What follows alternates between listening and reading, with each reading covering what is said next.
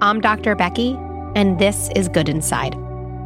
To me, parenting is a very hopeful and revolutionary act because I am believing that we can make the world better even if I'm not actually physically there when it happens. We'll be right back.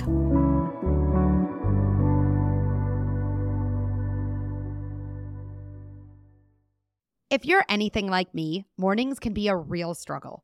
Between making breakfast, prepping lunches, and making sure our kids actually brush their teeth, the last thing we have time for is a kid having a meltdown about what they're wearing. This is where Garanimals comes in.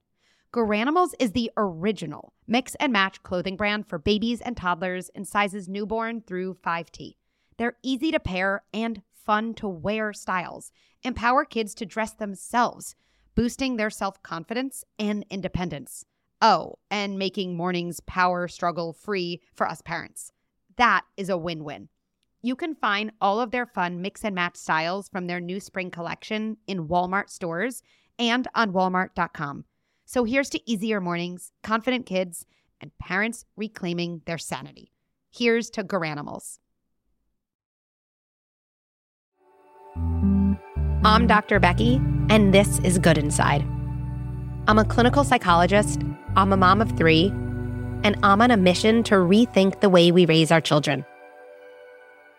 Angela Garbes is the author of the book Essential Labor Mothering as Social Change. In it, she makes the case that we are undervalued in the US and how, as parents, we will need to lead the revolution to change that. I'd love to just start this conversation hearing in your words, like, what is this book all about? That's a good question. Um, it's it's about a lot of things to me. I mean, primarily, I'm going to talk about why I wrote it and sort of like the history of it. So I was actually under contract to write a different book. I was going to write a book of essays about the body and how, for better or worse, the body you're born into affects how you move through the world, right? Like I have a brown body. My husband has a very like thin white body. And when we go to like get a mortgage, like he does the talking because they take him more seriously, right? Um, so it was it was going to be about that. But anyway, like I had been trying to write it for two years and it wasn't going very well. And my deadline was July of 2020. And by April of 2020, when I had no daycare, no preschool, and I had been with my kids like 24 7 for just like a month, I was like, oh, there's no way I'm going to be able to do this.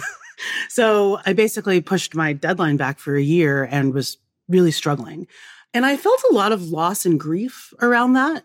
You know, I missed my work writing, but I also felt that taking care of my kids, it felt like the most important thing I could be doing. You know, writing mm. a book mm. or doing anything else didn't matter in comparison, but I was wrestling with these like bad feelings also. And around that time, I was seeing how um, you know, we were talking about essential workers. We were talking about healthcare workers, sanitation workers, right? Um, teachers who are all essential. But I was working all the time yes. as a parent. And I was like, what about us? What about me as a mother? Like, we are all working our butts off. And why aren't we talking about that? And so that was sort of like the seed of it. And then I ended up writing an article for New York Magazine that was sort of taking all of my bad feelings and noting that, you know, mothers specifically were forced out of the workforce. You know, in September of 2020, 865,000 women left the workforce. And that was because schools remained closed. And, you know, that idea that we don't have a social safety net, we have mothers, right, who pick up the slack and who take care of everyone. So I, you know, I wrote this article that was just sort of talking about how like we hear these numbers, but they don't even begin to scratch the surface of how how terrible this is mentally and emotionally for people. And to my surprise, the article had this like viral life and Elizabeth Warren retweeted it. And I was like, oh, I wrote a thing that was all about like all my pain from this last year, but I'm not alone. And that was kind of really when I was like, okay, I, I know what I want to write. Like that other book is gone.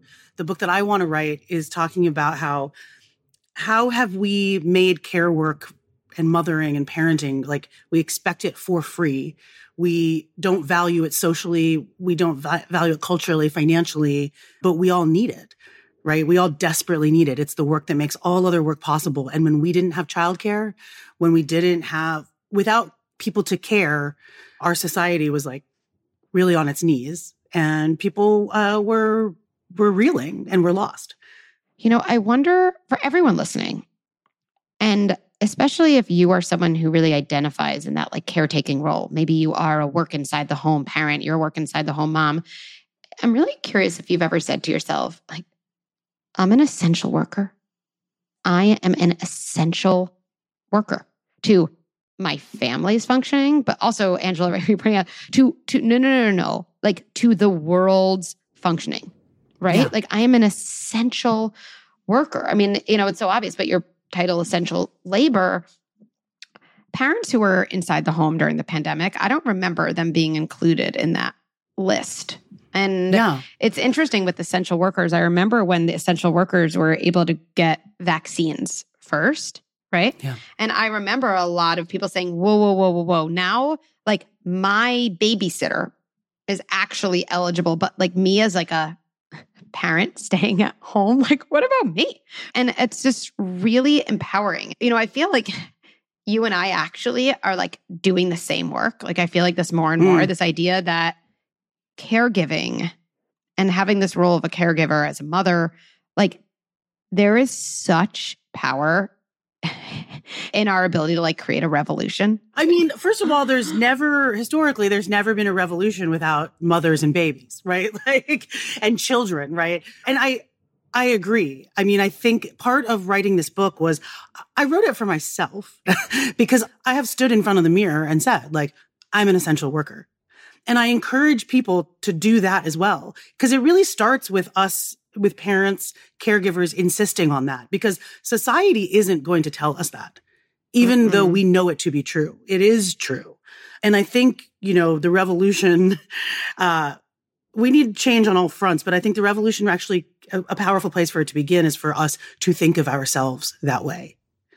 It changes a lot. You know, I tell people like to talk to your like peers, your parents, right? The people in the trenches, right? With you every day, like to talk about yourselves that way. We need to value ourselves in that sense. Um, and that was a journey for me. And now I'm on this place where I'm like never going to shut up about it. And I'm going to tell people they need to do that. There are so many things that I want for our country. You know, top of mind right now, I'm like, I want people to have bodily autonomy. uh, we don't have that. That's not guaranteed. And I, sometimes I think like, I don't know. I believe that we can get there and, and have that. I don't know if I'm going to be around. You know, like social change is very slow.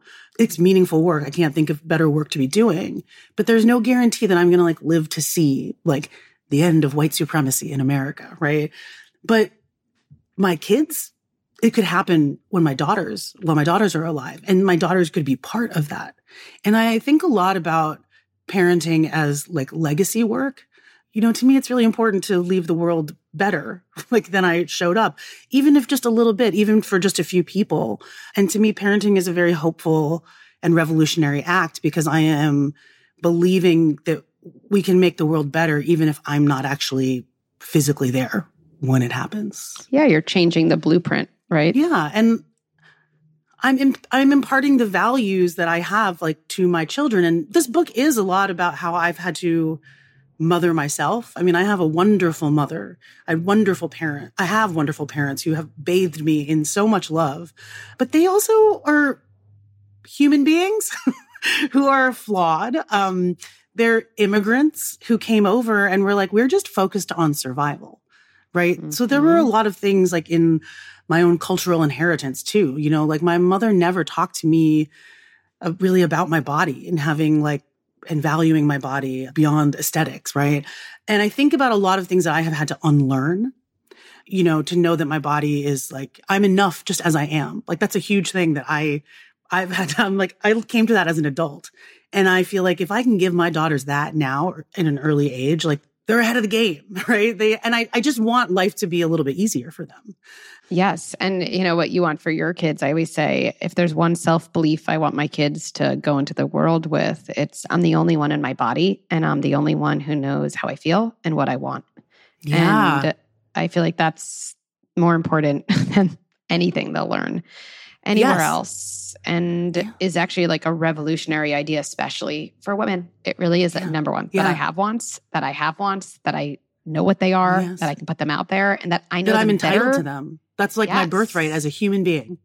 Yes, I always think about Yeah. this that babies, right, come out as just a bundle of desire with total Mm. freedom to expression, right? Like there's Yeah. no baby who's like, but would that baby over there want the milk now too? Like maybe I'm making a big deal out of this. Like, I don't oh, know. Oh, excuse you know? me. Yeah. Yeah. no, like I it's don't know, maybe primal. it's right there. Like it is just that eh, you know, that's what leads every essence of their being. And like how do we get from there to like here where you know so many caregivers and yes so many women I found, you know, in my private practice, the single most disorienting question was what do you want? And yeah. most women, we know what our wants are after they haven't been met, but we don't know them proactively because Yeah. we learn to turn them off so early. And the idea of like mothering a social change and the idea of being a an important, sturdy, essential worker, right? Um, I think puts us back in touch with so much of that power. Right. Yes. And and and world watch out, you know, because things will happen when more of us tap into each other. And and this is the next thing I want to ask you about. And when we connect with each other, because I feel like in your book you talk a lot about community, the importance Mhm. of community, what you learned about community during COVID. This is always on my mind for caregivers, and I'm curious if you could you could speak a little bit about that. Yeah, well, I mean, I I want to go back to the baby, right? The baby Okay. who cries, and it's not Yeah. just that. So we're born with like this capacity to express. We're in touch with our desires, right? And they are met because someone is caring for us, and we don't question taking care of a baby. These helpless people who have done nothing truly to earn our love and affection except to be a human being. And why does that go away? Why does that expectation of having our needs met, that Mm. um like to own our desires, like that goes away. But I, I think that what we need to do is lean into that. I think what makes us human is that we are social and that we are vulnerable. The state of being a human being is to exist in a state of needfulness. And this relates to community because during the pandemic, I saw people, you know, we formed a pod. I actually hate that language, but you know, I think of the people that we became really close to, I think of them as my co-family. They're the only people we saw indoors for like the better part of a year. When I see people forming pods, when I see people talking about mutual aid, which is a thing that has come up, it's part of our like the like language of today. I saw people create community fridges, little free libraries, and all of those things, they predated the pandemic. Like our needfulness, we kind of like were moving so quickly that we just pretended like we were fine, right? And even though we weren't getting our need- needs met. But to me, all of those things is, it's really beautiful. It's saying, I can't do this alone. We're not meant to take care of children. We're not meant to take care of the sick, the disabled, and our elders in isolation. We're just not. And if you look through the history of the world, globally, everywhere, like people lived more communally. The home was not the sole province of women. Men were not expected to like go out and like earn the wage to support the whole family. We live in a very distinctly American society that is, I think, pretty inhumane. And so what I've learned just is that, yeah, like no one can do it alone. And I think it's important as the pandemic moves a little bit into the rearview mirror, like thanks to vaccines and and that kind of thing, I I don't want us to let go of that. I want us to really double down on community because I think the pandemic offered a chance for people to slow down a little bit for better or worse um, and spend time with themselves and kind of you know confront some things that maybe we have been avoiding um, which is that yeah like i want i want more. I want more connection with people. I want to feel like i belong. I want to be accepted. I want to be able to ask for help and say what i need and be in touch with my desires like you were saying. And i think that that's i think i've se- i've seen people do that for each other and for themselves that's what I learned in the pandemic, and I want us to continue doing that. I think it's how we're going to survive.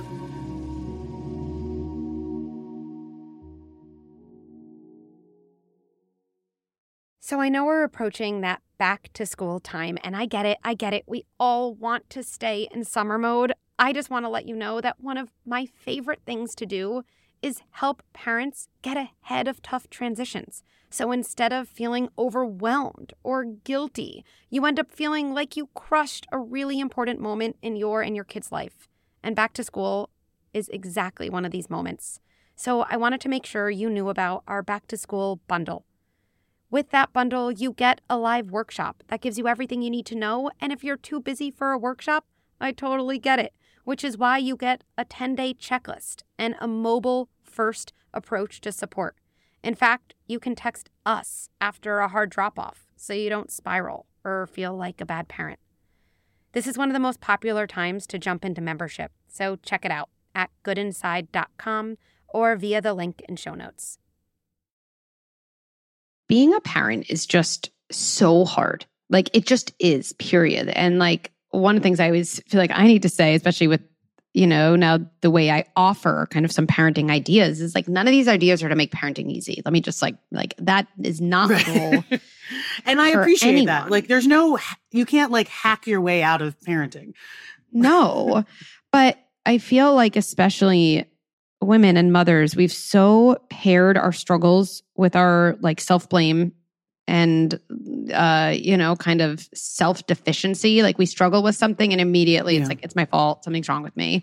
And Yeah. if something is wrong with me state, you don't want to reach out to others because you're worried about further rejection. Usually the things Yeah. that bring on something is wrong with me thoughts are the things that everyone is so desperate to connect to each other about, right? Yes, yes. I think it's really important to name this as because they happen in the home, right? Because they're, and, we've been taught, you know, like the home is private. We don't talk about the stuff that happens there. Domestic labor, we hide it, right? And we Mm. say it's not worth anything and it's very inconvenient. We should outsource it. But so I think what happens is we are led to feel, and this is a very, na- I, I mean, it's not, at this point, it's natural, right?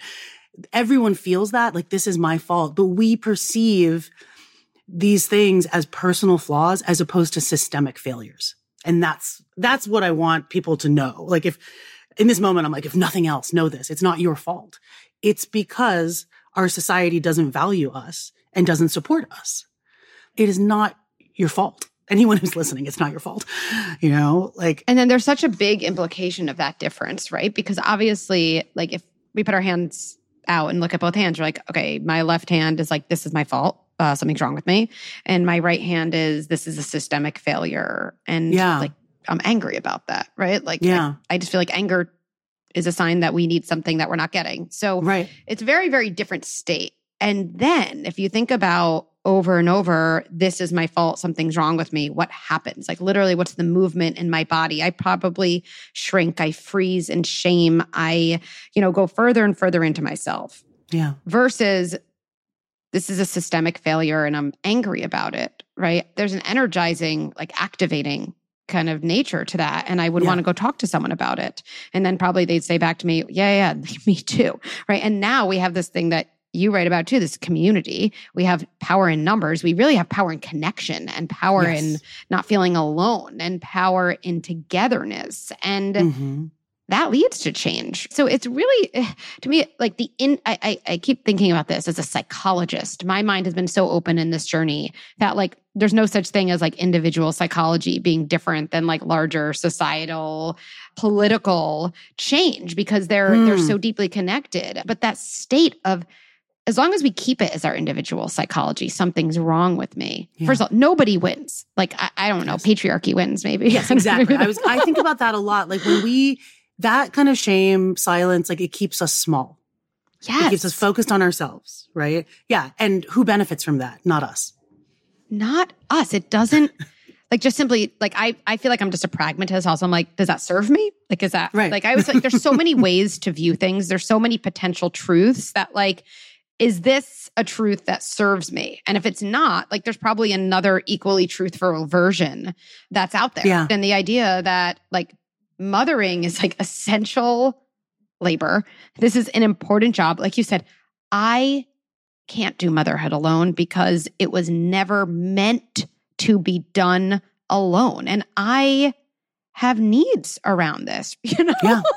I mean, I think about how, you know, like it was Elizabeth Warren, I remember at the Democratic convention, who got up there on the stage and I cried, where she was like, childcare is infrastructure for Yes. American families. We need to be talking about it as such. Um, but I also want to say, like, parenting, mothering, like, I specifically use this word mothering. And the book is primarily about raising children, but I am very interested with this expansive idea of care. We think about motherhood. It's a static noun, but the Mhm. action of caregiving, I mean, the, it's very much a verb. It's a lot of repetitive action. It's bending down, it's picking up, it's wiping, it's cleaning, it's on your knees, it's scrubbing, it's um, it's hugging, it's tending, it's brushing, it's all of this stuff. It lives in in the actions, and I think about how that stuff is um, mothering to me is actually not gender specific. It is not parent specific, even. I mean, I'm not the first person to say this. You know, there's a book that I love called Revolutionary Mothering that talks about how anyone can be involved in mothering, anyone who is nurturing and affirming life. And that idea of we can't do this alone, I rely, just personally, I rely on my husband.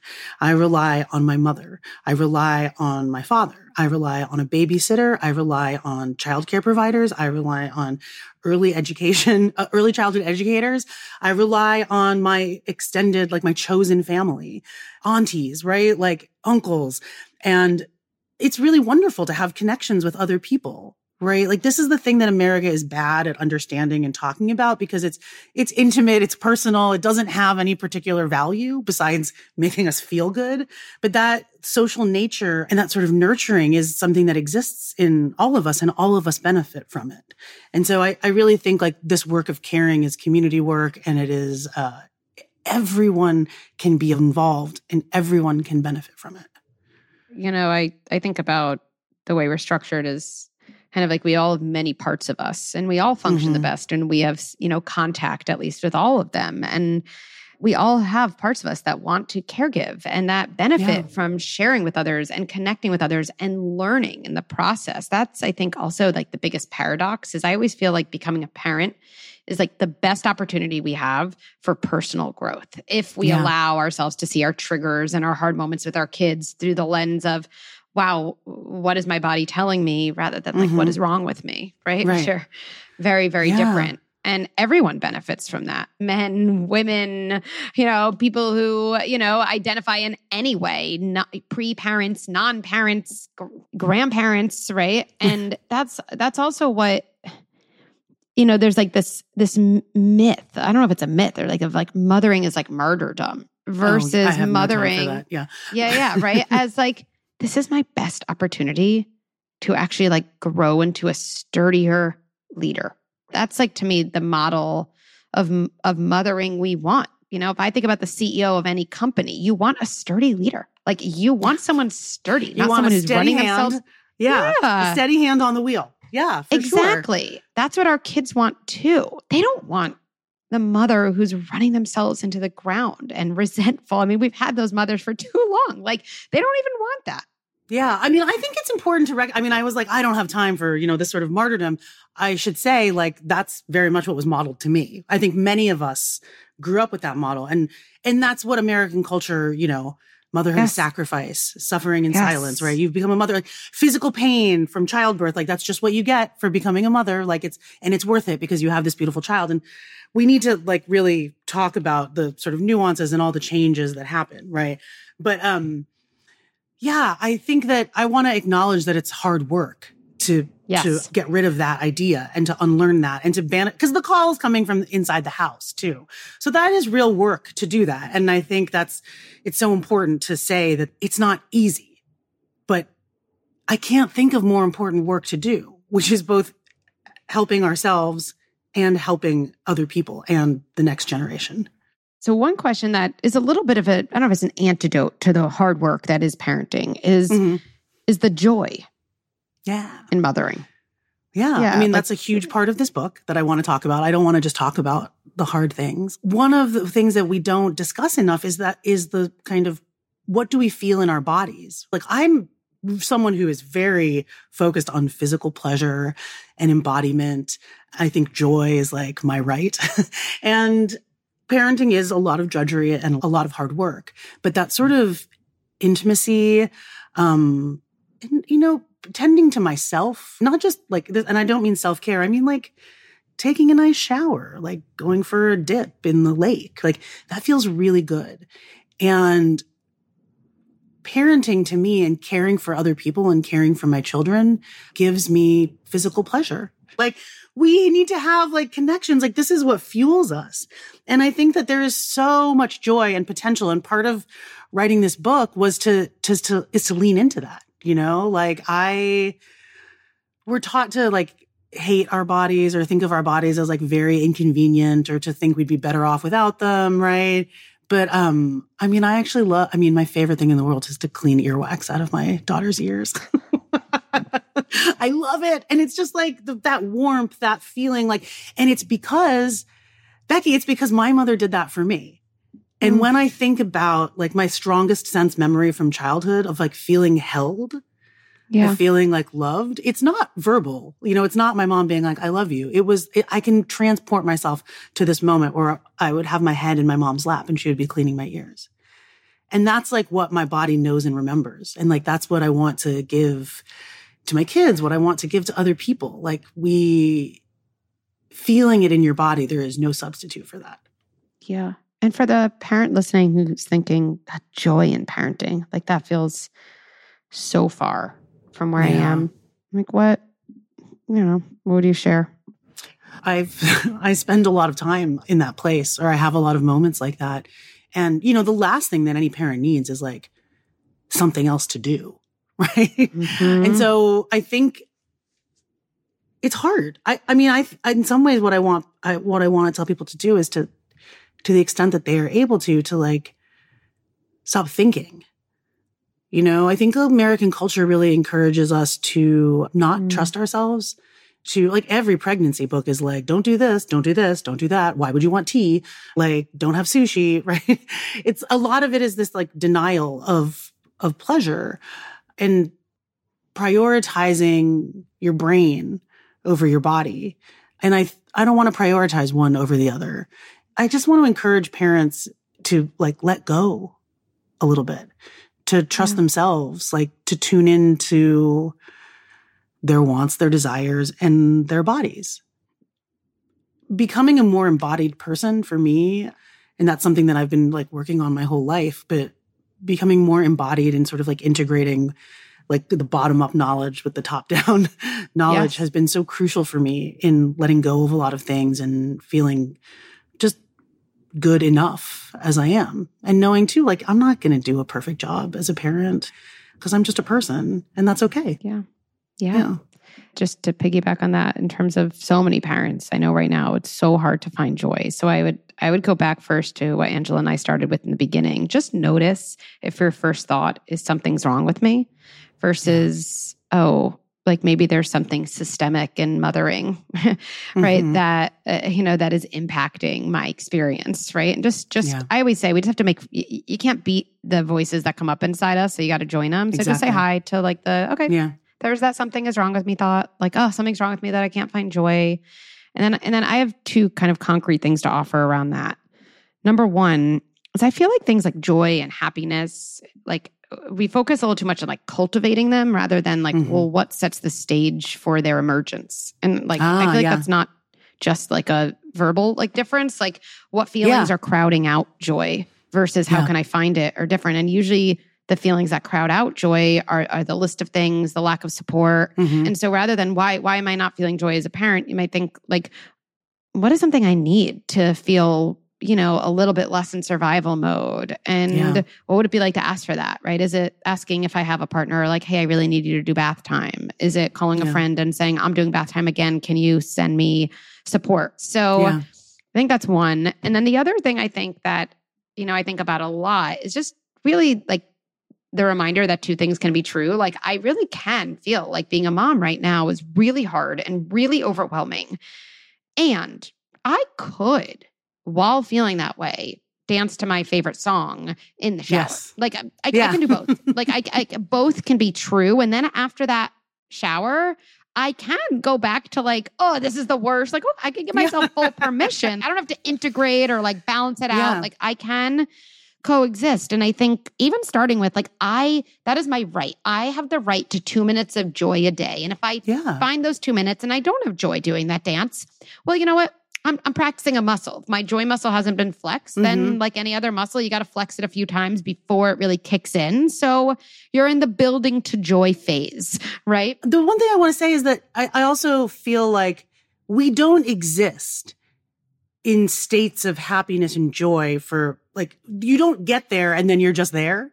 I think about it as they're moments and they are, God, you know, like parenting is such a slog. But when I look back, a lot of those bad times are not what I remember. I remember like when I was down on my hands and knees. I don't like imaginative play, but I was down on my hands and knees with my toddler one time when I like chose to meet her there and we were like meow meow meow meow meow meow meow like and doing sort of like cat poses and like what you remember are these moments. And I think if you can have a few moments of pure joy and happiness in your body with your family, like, I don't know, once a day, a couple of times a week, like that's not nothing. And that is great.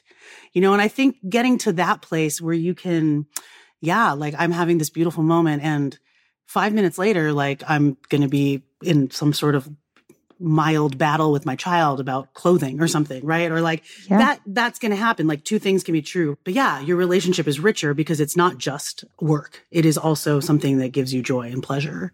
And I think it's, Yeah. it's, it's, it's working with like when you're saying that you're like in the, you're building to joy of realizing like it is, uh, it's accessible and it takes a little time and it, it's not like you're, you can't like do joy.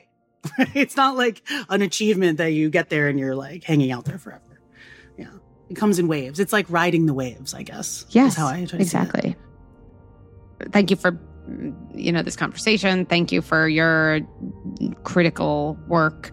Thank you for putting like words to you know so many unformulated experiences that people now have more of an understanding around. And um, look forward to the next time we connect. This has been great. Thank you for your work and for having me. Thanks for listening.